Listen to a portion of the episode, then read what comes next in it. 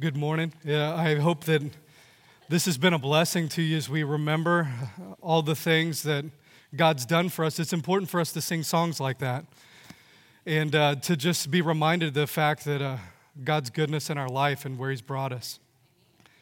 Uh, today we're going to be looking at 1 Samuel chapter 24. I hope you'll turn in your Bibles there. And um, want to just start off by giving you never it's never good when a pastor starts off by putting a warning before he begins to preach but that's exactly what i'm going to do this morning. Um, this probably isn't a topic that i would have normally picked for us to cover on a sunday when we've experienced what we have this past week but i find that uh, it's amazing how when you begin to pray, pray and you prepare that god can actually line things up that are even unintentional and God lines them up uh, in a way that maybe I would have never even thought about before. And um, that's exactly what we're going to do this morning. But can I encourage you this week to be praying as a church? Uh, these are very unique times that we're going through, and what we want to do as a church body is we begin to make plans, we begin to uh, forecast what's happening, and look at ways that we can still minister to you as a body. And so this week we uh, have already begun to uh, plan and prepare to buy video equipment to, so we can do live streaming. For those uh, in the coming weeks, we don't know exactly what's going to happen uh, with our society, whether there's going to be quarantining or whether more people will be staying home. But we want to provide an opportunity for our church people to be able to still stay engaged with us online. So I hope that you'll be preparing and, and praying for us as a church body as we're going into this time but we want to be able to have uh, uh, services still and that you would still be able to access even from your own home. And so be praying for us as we're looking into doing all of that. Uh, all of that being said, let's look into 1 Samuel 24. And uh, I, have entitled this How to Behave in a Cave. And what we, we're looking at is this is uh, we've started this brand new uh, sermon series that we've entitled Mirror Image. And we're talking about the fact that in our society, we have placed more of an emphasis on our out, outer uh, reputation than we have on our inner character. Have you noticed that? We care more about what we appear to be like than what we actually are on the inside. And so, what we've been doing over these past few weeks is that we've been getting into God's Word and saying, what is it that God would want to change on the inside of us? to help us be men and women of character in the society that we live in. I was reading a, a story about a lawyer that ran a stop sign, and he got pulled over by a sheriff, and he thought that he was smarter than him because he was a big shot lawyer from New York, and this, uh, this sheriff was just a, a police officer from Tennessee. And so, what he did was the sheriff asked for this lawyer's license and registration. And the lawyer said, Well, what for? The lawyer said, Sir, you, you didn't completely come to a stop at the stop sign. The lawyer said, Well, I slowed down. There was nobody coming. And police officer stopped him one more time and he said, Sir, you didn't come to a complete stop. I need your license and I need your registration. Well, the lawyer continued to argue with him. He said, If you can show me the legal difference between slowing down and stopping, then I'll give you my license, my registration, and you can give me a ticket. But if not, then you got to let me go home. The police officer said, Fine, that's, that, that's a good deal. Then why don't you go ahead and step out from your car? And the man stepped out, and the police officer, he grabbed his nightstick and began to beat the man. And he said, Do you want me to stop or slow down?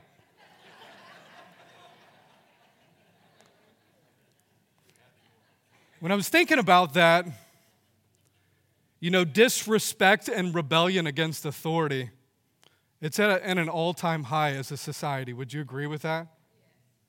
We, uh, we can see it throughout our society. We see where citizens disrespect police officers, the ones that have been charged with protecting them. Uh, we see it in, even in the classroom where teachers are now allowed to be disrespected by their students. We see it where uh, even when employees talk bad about their bosses. It's seen in the home where children are allowed to disobey their parents and dishonor their, their mother and their father.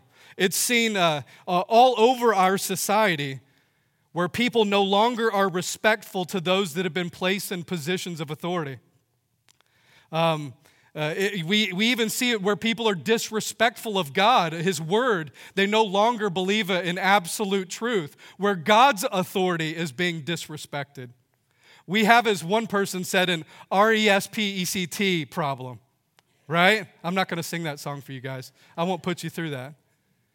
But the problem is, is that uh, according to statistics, three fourths of Americans they believe that ma- manners are being deteriorated in our society. People are no longer polite.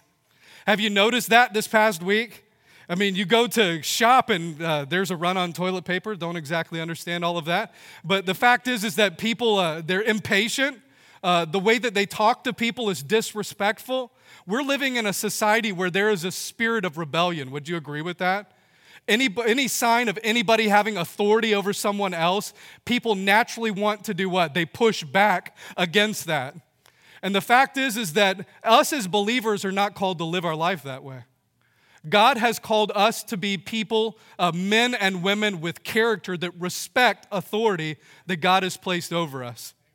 And I, have had people ask me this week, well, Ryan, what's going to happen in the coming weeks if, if they begin to quarantine us as a government? Well, we're going to obey what the government puts in place.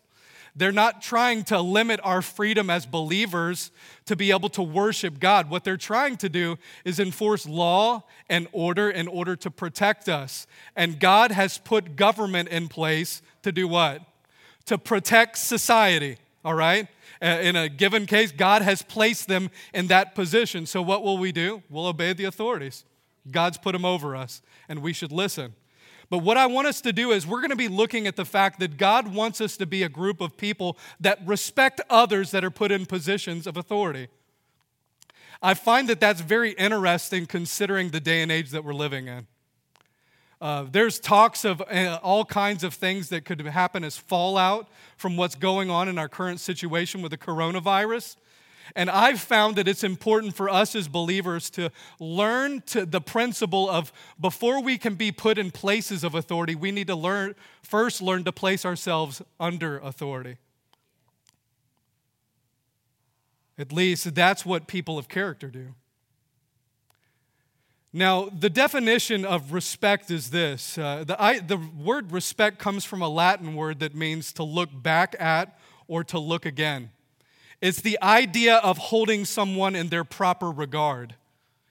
So, when we come to this uh, idea of respect, there's nowhere where that definition is put on more display than an incident that took place thousands of years ago between a man named Saul, who was the king of Israel, and a man named David, who was going to be the next king. Uh, what was happening was that uh, David had defeated Goliath. He, when he defeated Goliath, they had, in, in fact, had defeated the Philistines, and David instantly went from a nobody to a somebody. He went all the way from nobody knew him to being the MVP of the Israeli army. And they began to sing his praises. Well, the problem with that was that King Saul began to get extremely jealous of the fact that this new guy, this young boy named David, was now put in the limelight.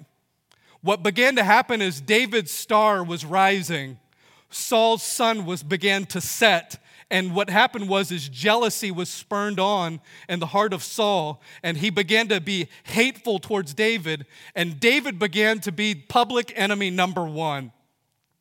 So Saul began to hunt David down for most believe a period of about seven years, David would be on the run from this king that was in authority. And what we see in this passage is that it's a great lesson of what respect looks like in difficult circumstances.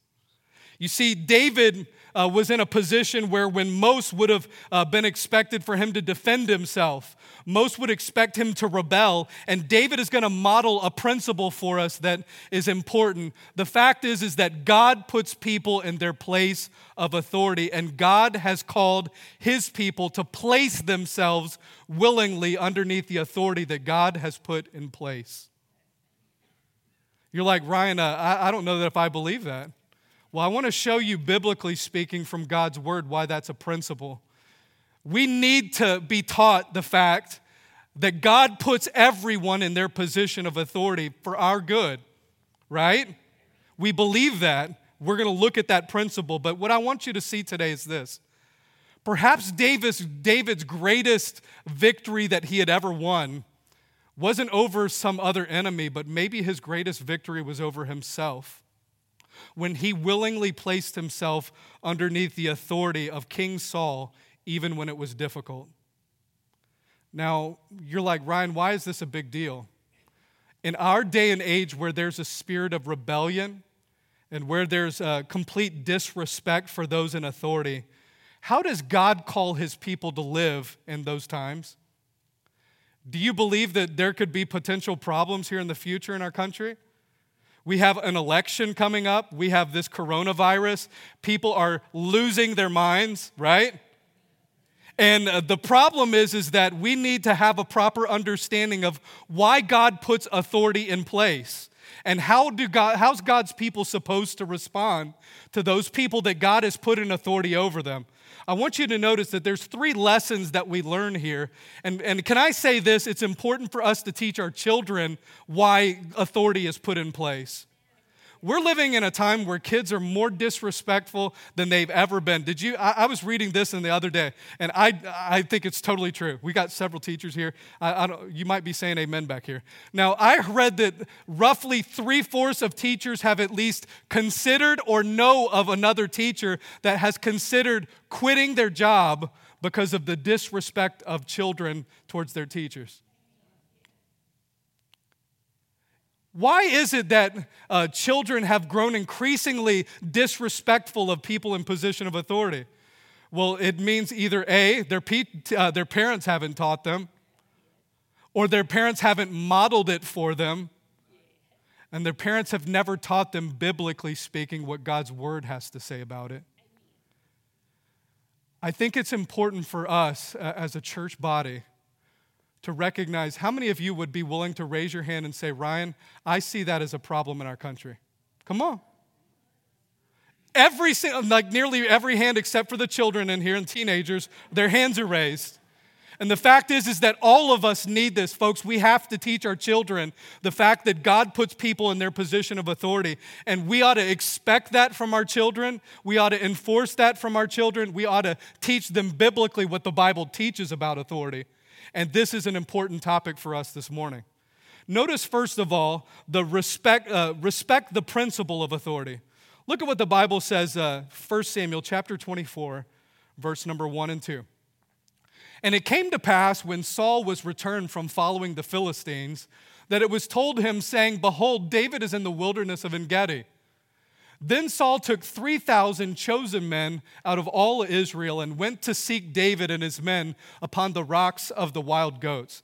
Now, what had happened was is that Saul had been going after David for many years at this point he was unsuccessful. He was never able to track him down. It was like a cat and mouse game. You guys ever remember watching Tom and Jerry? Or it was like that. Like he would always come close, but he would he would get out from underneath of him before he could catch him. And David, uh, what happened was is that Saul had heard that David was in the wilderness of Engedi, and David roughly had about 600 men that were in hideout with him in that wilderness. And Saul hears about it and he takes 3,000 of his elite soldiers, his special forces, and he sets out after David in an attempt to be able to kill him, to be able to pin him in in the wilderness.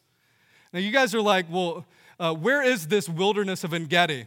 Well, it's directly east from the Dead Sea. It's southeast from, from uh, Jerusalem. And what you would find is that at Engedi, Engedi is like a, um, it's an oasis in the desert. Uh, I, I, can remember that we went, uh, the church staff, we went to Israel, and this is a beautiful location. I mean, it's got lush vegetation, there's palm trees, there's springs, there's waterfalls that are coming off the rocks, and it's limestone.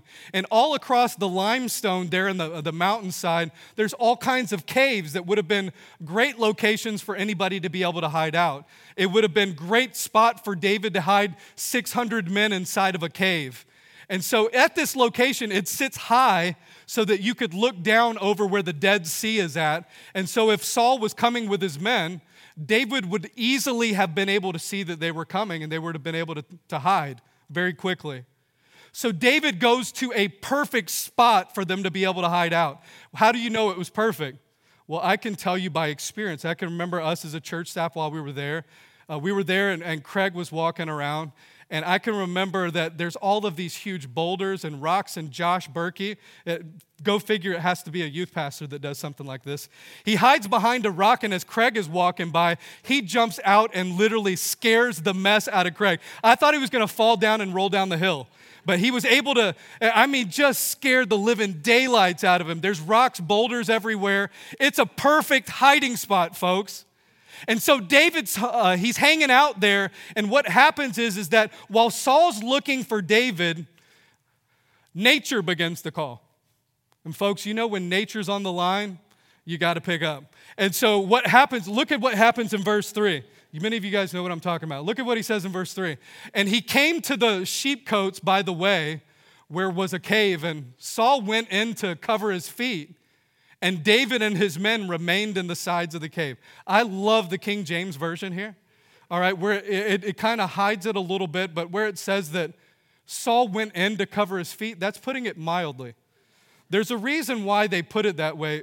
You see, for Jewish men, they would have this inner loincloth, all right, that they would literally, when they would get in, uh, we're not going to get graphic here, but you get into the, the squatting position, they would drop that inner loincloth and it would cover their feet.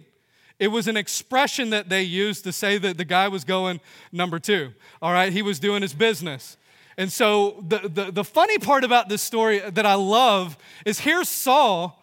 He's inside the cave and he's doing his business and he thinks he's by himself, but there's 600 pairs of eyes that are watching him. You're like, man, what, what in the, uh, can you imagine the stories that David's men would have told? You remember that time when Saul, you know, kind of did his business in the cave and we were watching him? I mean, that's exactly what, they would have been whispering, they would have been laughing. I guarantee you that was going on. Well, what, what is it that, that, that they were saying? Oh man, there, there could be so many jokes that you could say there. You're like, well, why would David, why would King Saul be by himself? These are interesting facts that y'all might not care about, but uh, this is so good for you to hear is that in the book of Deuteronomy, they were actually taught that uh, when you were going to do your business, you had to leave the military camp and go outside of it. If you were to look in your Bibles, Deuteronomy 23, don't look there. I know all of you want to desperately right now. But they were trained that when they had to do their business, they would leave camp, they were to go off away from it, they were to dig a hole, do their business, and then they were to cover it up. And the reason why is that God walks in your camp. I'm serious. Go check it out. You can look it out for yourself. And so what happens was is that here is Saul. He's doing his business, and these guys are whispering, probably laughing in the background. Okay, like any human being would do. And so what happened? What did they say? Well, look at verse four. And the men of David said unto him, Behold, the day of which the Lord said unto you, Behold, I'll deliver your enemy into your hand that you may do to him as it seems good unto you. So the guys look at the situation and what do they tell David? David, this is your opportunity. He's indisposed. Uh, he's really busy. Uh, he, he's there with his magazine and his air freshener. Now's the time to do it. Sorry, I added that in. And then uh, what happens is, is that they're saying, now's your chance. You can become king. If you'll take him out now, now's your opportunity. What are the chances that he would have came to our cave? It's very clear that God has delivered this man into your hands. Find it interesting that in the middle of all of this, it would have been very funny time, a funny situation, but David moves in and he does something that would have been funny to him at the time. Look at what it says at the end of verse 4. Then David arose and he cut off the skirt of Saul's robe privately. Now you're like, well, what does that mean? Well, when Saul would have stood up, he would have had now would have had a mini skirt. No, I'm just joking. He just probably cut off a, a hem of his robe, okay? Maybe just a portion of it. And you're like, well, what's the big deal behind that? The hem of the robe, many times, was a sign of, uh, in their culture, when someone would bow down to a king, they would grab the hem of the robe. It was a sign of their loyalty. Perhaps when David cut off a portion of that robe, it could have been taken as like, I'm no longer loyal to you any longer. You're not my king. Immediately, when David cut it, he immediately felt guilty over what he had done. He had shown a lack of respect for a person that God had placed over him, the person that God had placed as king of Israel. He had now disrespected, and that he began to feel guilty inside of his heart. Look at what it says there down in uh, uh, verse number six. And he said unto his men, The Lord forbid that I should do this thing unto my master. Let's go back to verse 5. Sorry. And it came to pass afterward that David's heart, what? It smote him because he had cut off Saul's, uh, Saul's skirt. He immediately felt the guilt that came inside of his heart, knowing that he had touched the one that God had anointed as king. You can see the principle that David points to in verse number six. Look at what he says. And he said unto his men, The Lord forbid that I should do this thing to my master. What does the word master mean? My boss. The Lord's anointed, the one that God's put in that position, to stretch forth my hand against him, seeing he is anointed of the Lord. Do you see that he keeps repeating those phrases? He's the Lord's anointed. He's my boss. He's my Lord. What does he mean by all of that? David had understood a principle that when God puts a person in position, it is our responsibility to be respectful of a person that holds that position. It's a principle. What's the principle, Ryan? God puts people in position of authority so that there's law, there's rule, there's order. Without authority, what would our country be like? It would be total anarchy where everybody can do whatever they want there would be no rule of order. People could do whatever is right in their own eyes. And David recognized the fact that God had put this man in his position. And so notice what he says in verse number seven. So David stayed his servants with these words and suffered them not to rise against Saul. But Saul rose up out of the cave and went on his way. So, what did David do? He recognized that he was wrong and he told the other guys, he said, Guys, hold on a second. Like, I know everything that's happened inside the cave here. It's been really funny. But listen, we don't need to attack him. Now, do you think his men were angry at him? David's 600 men had been on the run from Saul for many years, and they were probably frustrated with David. David, this was our opportunity to take out revenge on him. But David understood, he respected the principle of authority. He understood that, uh, that what is right is not what we think is right, it's not what others think is right, it's what God says is right. For too long, we allow society to tell us it's okay to push back against authority. It's what everybody else does. Thank God that David was a man of character that took his stand. There, think about David's situation. He had 600 of his men that were with him that said, David, God put him into your hand. Let's take him out. But one man was willing to stand up and say, Guys, I've gone too far. I've cut off the hem of his robe. I was the one that was wrong. Heaven forbid that I should stretch out my hand against God's anointed. You see, one man was willing to stand against 600 others that were telling him otherwise. We can't go based off of the majority. We never base what we do off of the majority, or else we would always, what? We would be in the wrong with the majority. You're like, well, what's the principle? Well, the Bible teaches, unless you begin to think, well, Ryan, that, that's so old fashioned. You think that we should have this principle of respect for authority? Yes. Is it in the New Testament? Yes. Look at Romans chapter 13. I want to point out a few verses to you, lest you think this is something I'm pulling out of the Old Testament only. Romans chapter 13, it says, Let every soul be subject unto the higher powers. For there is no power but of who? Meaning that all power originates with who? God. The powers that be are ordained of who? God. Whosoever therefore resisteth the power, resisteth the ordinance of who? God. And they that resist shall receive themselves damnation. Now, notice down in verse 4 For he is a minister of God to you for good.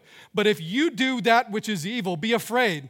For he that beareth the sword in vain, for he is the minister of God, a revenger to execute wrath upon that uh, him that doth evil. Now notice what, what Paul is saying in the book of Romans.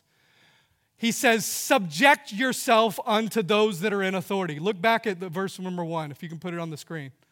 Let every soul be subject. That idea there is, is a soldier that is obeying and, is in obedience to his superior. Paul is saying that, like a soldier obeys the command of his, his uh, uh of one that has a superior rank, you need to be in obedience to those that God has put into order, into authority over you. Why? God's the one that put them there. And when you rebel against that authority, who are you rebelling against? God. Not only that, but he says in verse 4, they're there to be a minister for our good. Why is that? They're there to punish evildoers. That's what the government's been put in place with. Now, here's the thing God has established four institutions for us that He's placed in positions of authority. For instance, first of all, is government that God has put over who? Citizens. God has also established the church that He's put in authority over who? Believers. God has also established parents that are in authority over who? Their children. God has also established bosses that are in uh, authority over who? Their employees. When one rebels against these positions of authority, what is it? You're rebelling against God. Now, the main passage here in Romans 13 is referring to government, okay? So when Paul was living in Israel and King Saul is pursuing him and he begins to cut off his robe, what, what Paul what, what happened with David was this. David recognized that he was a man that was living where? In Israel, meaning that he was underneath the authority of who? He was underneath the authority of who? He was underneath Saul's authority. You are a man living in a kingdom where a king is the one that has been placed in his position. And David immediately felt the guilt, the sting. But I want you to go back to verse 7 and notice something with me. Look at verse 7. Notice it says, And so David stayed his servants with the, these words and suffered them not to rise against Saul. Notice that it says that David did what? He stayed his servants. I want you to circle that word, stayed. That word has the idea of rebuking, of tearing into, of forbidding. What it means is that David's 600 men wanted to take Saul out. And so David stood up and he forbid them to do it. Why? There's times where the majority don't understand the proper uh, understanding of the principle of authority. Why is it we live in a day and age where kids are disrespectful to their teachers? Nobody taught them. Nobody stayed them. No one rebuked them. Why is it that we have uh, people that will speak out against people in authority and be disrespectful to them? Nobody taught them, nobody rebuked them, nobody said anything to them. Why is it that children no longer will listen to their parents? Have you ever walked around a store before? And you ever seen the way that kids will talk to their parents? Why is it that they're willing to do that? Nobody stayed them, nobody rebuked them, nobody spoke out against it. You know what David is modeling for us? David is telling his men that there is a principle that has to be put in place. David was a man of character that respected the principle of authority. You want the very first time I remember this, learning this principle, I'm going to tell you about my experience. How many of you remember back in the days when you went to school, you're sitting in your lunchroom, and the kids at the lunch table would challenge you and tell you that, hey, you ought to try doing this? Only the stupid ones would listen, and I happen to be one of them. I can remember in elementary school, I'm eating my lunch, and the kids said, you, Ryan, you know the, the principal's name? His name is Herbie. And I don't know why that was so funny to me as just a little kid. But the kids were like, hey, the principal comes to the lunchroom every day, same time. Ryan, why don't you speak up and just, why don't you call him Herbie? And man, I, I was like, you know, that man, that would be, I always thought of the love bug, you know, Herbie. And man, so I was like, you know, here comes the principal. He's walking in. And I said, hey, Herbie, how's it going? And man, I, I, was only like in first grade, but I can remember like thinking, man, that was so much funnier in my head when I was thinking about it. And like uh, immediately the principal stopped and turned and looked. And he, when he looked at my table, my friends, what was even worse, they threw me under the bus. They all pointed at me like unanimously. It was him. And man, the, the principal pulled me over and he sent me home with a note. And man, when I got home, all I know is that my parents, they taught me the, uh, the principle of respecting those in authority. It was the last time that it ever happened. My point, folks, is that we have to respect the principle of authority. Folks, apart from authority, there's total anarchy. There's no law. There's no order. God has put them in place for a reason. Teach your children. Hey, folks, also, you can model it for them. Now, also, notice the second thing. First of all, respect the principle of authority. Second of all, respect the position of authority. David began to feel guilty. Now, we're going back into the story. And remember, he had just cut off a portion of his robe what happens here is that he felt guilty for it. Now look down at verse 8. And so David also arose afterwards and went out of the cave, and he cried after Saul, saying, My Lord the king. And when Saul looked behind him, David stooped with his face to the earth and bowed himself. I want you to notice what David called him. How did he reference the king? He called him my Lord the King. He recognized that Saul was still the king no matter what he did. Let me ask you a question Was King Saul a good man? He wasn't. Had Saul been in the wrong by throwing javelins at him? Hey, listen, if you got a king that's throwing javelins at you, not a great guy. And so he tried to kill him on multiple occasions. He barely escaped with his life. Was Saul always in the right? No, but he was still king. And so here's David. He's feeling guilty. David, when he's showing respect to the king, he's not showing respect to the person, he's showing respect to what? The position. That is something that has totally been lost in our society. You watch the news, see how they talk about a president and I'm just as guilty as the next person. But what happens here is that David is showing respect to a person that wasn't a good person, but he was still respectful because of why? His position. Hey, will your parents always do everything right, children? No, they're still your parents. Will your teachers always do everything right? No, but they're still your teacher. Will people, will government always do what's right? Absolutely not. They're still been put in a position of authority. Don't confuse respecting the position that a person holds with the person that holds the position. They're totally different. We don't show respect to them because of the person they are, but because of the position that they hold. I can remember the story about uh, John F. Kennedy when he was inaugurated as president. His inner circle, they decided that they were going to have this celebration in his honor to remember, you know, the fact that he just won the presidency. And there inside their room as they were partying, they began, they, they all of them were calling him Jack. Way to go, Jack. Congratulations, you just won. And, and, and it was all happened until his brother Bobby came into the room.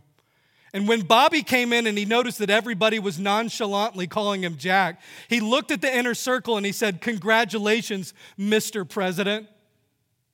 As a person, JFK was his brother, but in his position, he was the president. And so Bobby chose to show respect for him out of his position that he held. You might be here today and you say, Ryan, showing respect to people because of their position, that's, that's cultural. That's only something you guys you do in the South. Actually, as a matter of fact, if you look at this passage, I want you to notice with me. Notice what how David talks to Saul. I want to point it out to you. Look at your passage. Down in verse 6, he calls him my master.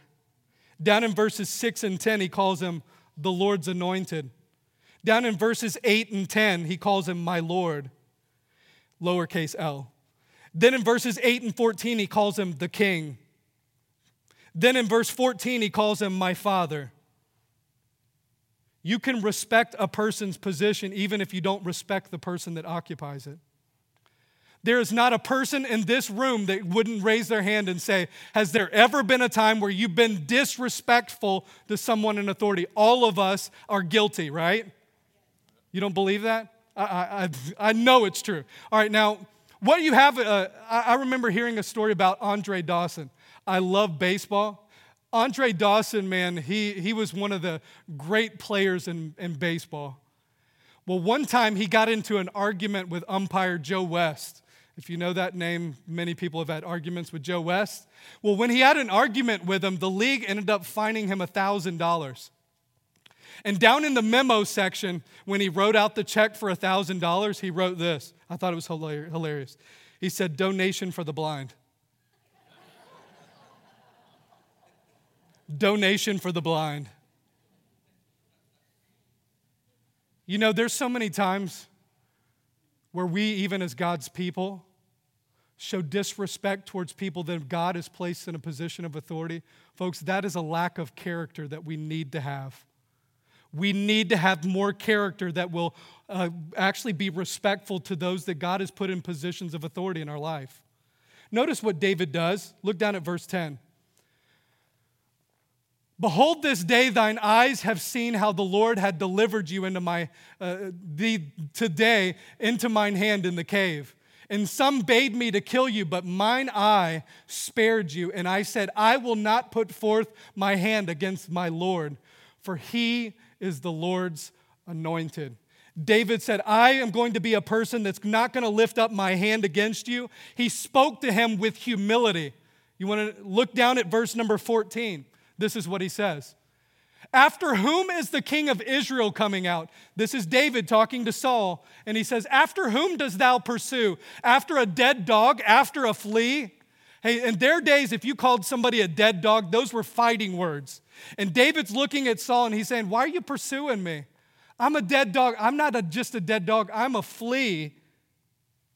David humbled himself before a person that had a, a position and he deserved to have his respect because there was going to be a day when David was going to rise up and he would be king, and he would expect people to show him respect for the position he held. I can remember times where I haven't always done the best with this. How many of you have ever gotten a speeding ticket and you were really upset by it? Okay. You guys are liars. All right, and so uh, I, I live up in White House and uh, Millersville. I'm going to try to just be really nice here and, and be very veiled because I'm talking about showing respect to people in position of authority. It's a speed trap. Um, but uh, then I was going down uh, the, the ridge, and I can remember that uh, everything was backing up on 31W. And immediately uh, I decided I was going to go another way to, to church. And so I went uh, split off uh, where uh, I didn't, there weren't many cars going down that way. And so uh, what I didn't recognize, Millersville has a police truck that is totally unmarked, and I got to meet him. And so uh, when I was going down that road, my kids instantly, Dad, what did you do? They, they see the lights that are yeah, thanks, kids. You keep like, what did you do, Dad? Like, did you were you wrong? Did what were you? How fast were you going? And like, my kids are like like pestering me like with all these questions. And and and and the police officer comes up. I wasn't really happy with where he was hiding, but that that's another story. And so my kids are like, uh, the the police officer comes around, comes to my window. And, I began to speak to him, and I said, Yes, sir. And, and he goes through the deal. Do you know what you did? Yes, sir, I was speeding. And he goes through all of this. And remember when I was pulling off, my kids asked me the question Dad, were you in the wrong?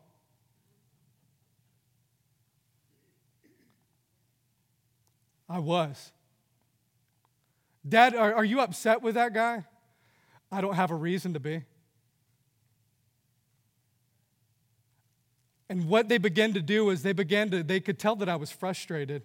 And I could remember just thinking in the back of my mind, you know, this is a teachable moment to tell them, you need to learn to respect people that are in a position of authority. I was upset and I instantly began to change my demeanor so that I could teach them the lesson that we need to show respect to people that God has put in a position of authority. They need to learn that lesson, and most of all, I got to model it for them. You know what David did when he spoke respectfully to King Saul? He was modeling it for his 600 men that were following him. When David would rise to a position of authority, they would remember the day when even King David respectfully and humbly talked to King Saul and modeled respect in front of everybody. So, not only do we need to respect the principle of authority, but we also need to respect the position of authority. But lastly, we respect the power that's behind authority. And this is the last thing that we'll look at. Why was it that David would speak so respectfully about King Saul? Do you think David loved King Saul? I think he struggled with him. I believe that personally, David didn't bow to the king on a throne, but he was bowing to the fact that God that put the king on the throne. Are you following me? All the power that King Saul had came from who? God. That meant that God was going to work out his will through who? Through King Saul. Now, what I want to do this morning, and, and pay careful attention to this part because I want to connect the dots. David respected the fact that God was ultimately the one that was going to work out his will no matter what happened, right? Is God sovereign? Does he still sit on the throne of heaven? Yes. David's hope didn't rest in a king that sat on a throne named Saul. David's hope rested on who? On God. Can I tell you that with everything that's going on, in our country, our hope doesn't rest in what the President of the United States does. It doesn't rest in, in what's going to happen with this test or that test or, or how the quarantine is going to work out. Folks, what really matters at the end of the day is the fact that God still sits on the throne. He's the one that sits higher than everybody else. He still rules. He has his feet propped up in heaven. We have absolutely nothing to worry about. We live in confidence that God is in control. And the reason we show respect to those in authority is why? Well, God still sits on the throne. He can overrule even what a pagan king would want to do. You see that throughout the Bible. Now, notice what happens in verse 15. The Lord, therefore, be judge and judge between me and you, and see and plead my cause and deliver me out of thine hand. Now, this is David talking to King Saul, and what is he saying? David, or he's saying, Saul, you are the king, but you are not what? You're not the judge. He's saying, May God be the judge between you and me. What does he mean by that? Even if King Saul would have overridden and he would have done something wrong, who's the one that's ultimately going to judge who's right and who's wrong? God. Did you know the ones that sit in position of authority, they're the ones that will give an account before God for what they do with those that are under their authority? David is modeling the fact that he could show respect to this king. Why? Because there was a God that sits on the throne of heaven that's going to be the judge of all men, no matter who they are. So notice what he does here. As a result of the way that David responded to the king, what I love about this passage is that King Saul is going to see the character that David has in this middle of this difficult situation. I want you to notice it. David was a man of character after God's own heart. David had learned to place himself under authority. And he modeled what it looks like to be a person of character. I want you to notice what I want you to notice what David's enemy said about him. Now, look at what it says here in this passage, verses 16 to 20. And it came to pass when David had made an end of speaking these words unto Saul, that Saul said, Is this thy voice, my son David? And Saul lifted up his voice and he wept. And I want you to notice the words that he said. Now, remember, this is, this is David's enemy. What, he's, what Saul is going to say about David, he says, And he said to David, Thou art more righteous than I for thou hast rewarded me good, whereas I have rewarded you with evil. Notice what else he says.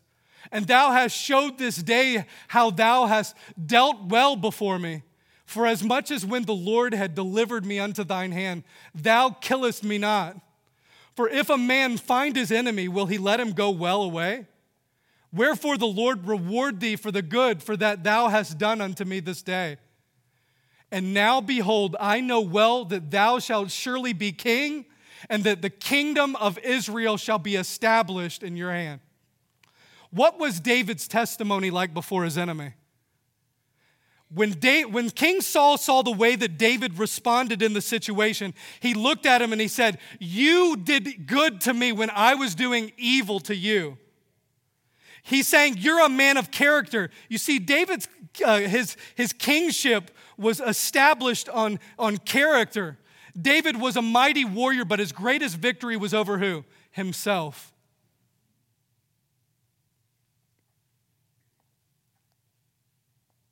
When Saul was looking and reflecting at the situation that had unfolded here, Saul looks at it and he says, I know that now you are ready to be the next king because you were a man of character, and God's going to establish your kingship because of the way that you responded to me. Even when he was done wrong, what did he do? He responded and he chose to do what was right. You're like, well, Ryan, what's the big deal behind this whole thing of submitting to those in authority and showing respect to them? What's the big deal behind it? Can I tell you uh, this morning that it's exactly the, the humility and the surrender that Jesus Christ showed on the day before he was going to be crucified? Did you know that Jesus Christ modeled that in the Garden of Gethsemane? You remember when Jesus was there in the Garden of Gethsemane, he was praying. You remember the words that he spoke in Luke chapter 22, verse 42? He says this Father, if thou be willing, remove this cup from me. Nevertheless, what? Not my will, but what? But thine be done.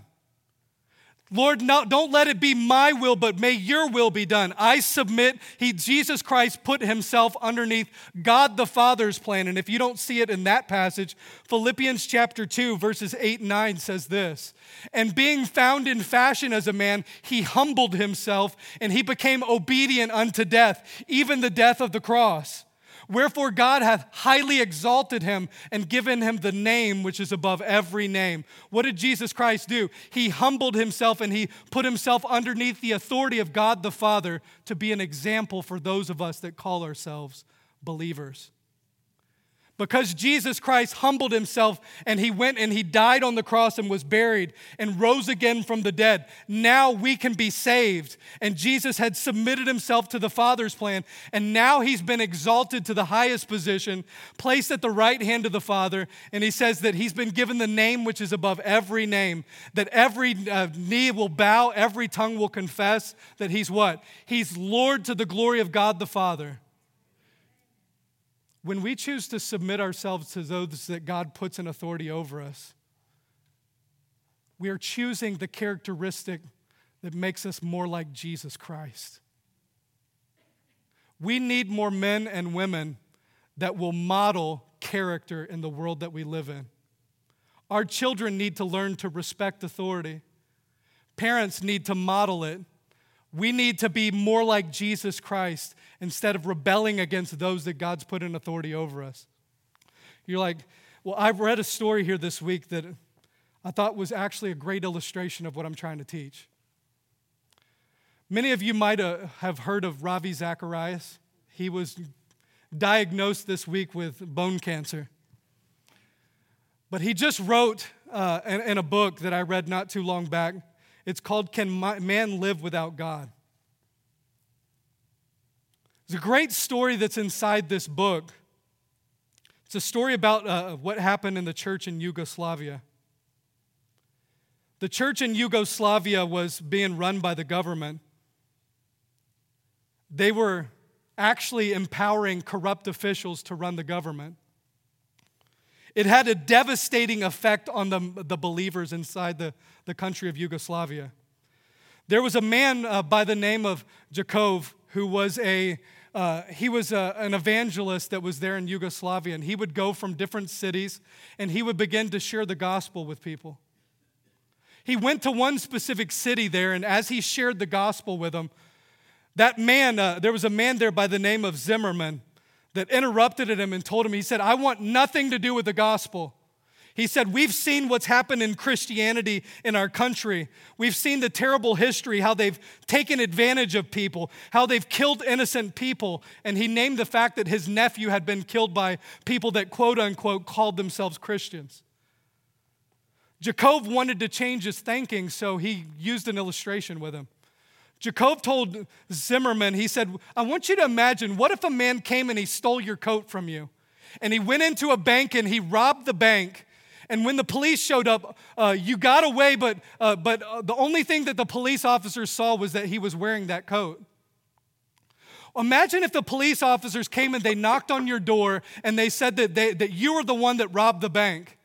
He said, Well, I would tell them that they robbed my coat.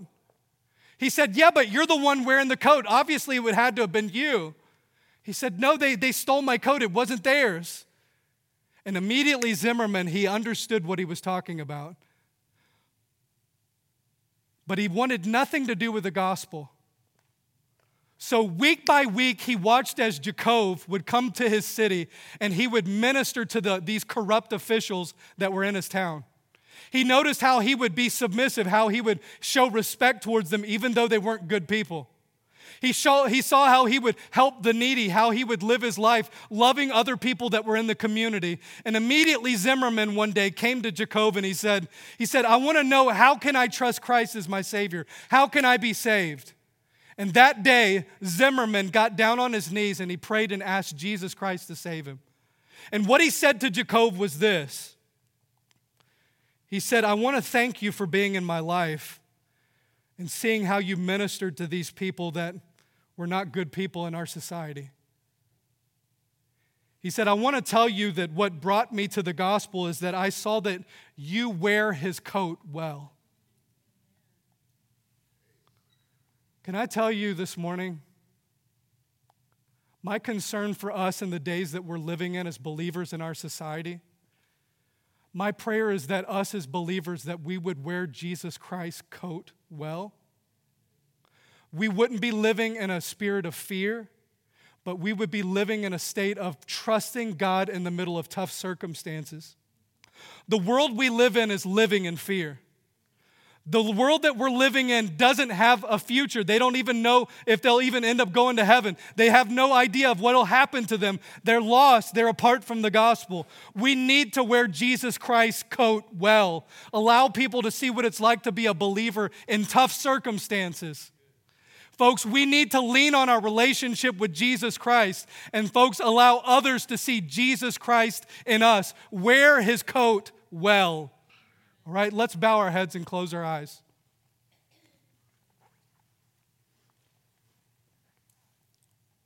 You know, what we preached this morning is it's not an easy topic for what we're going through these days.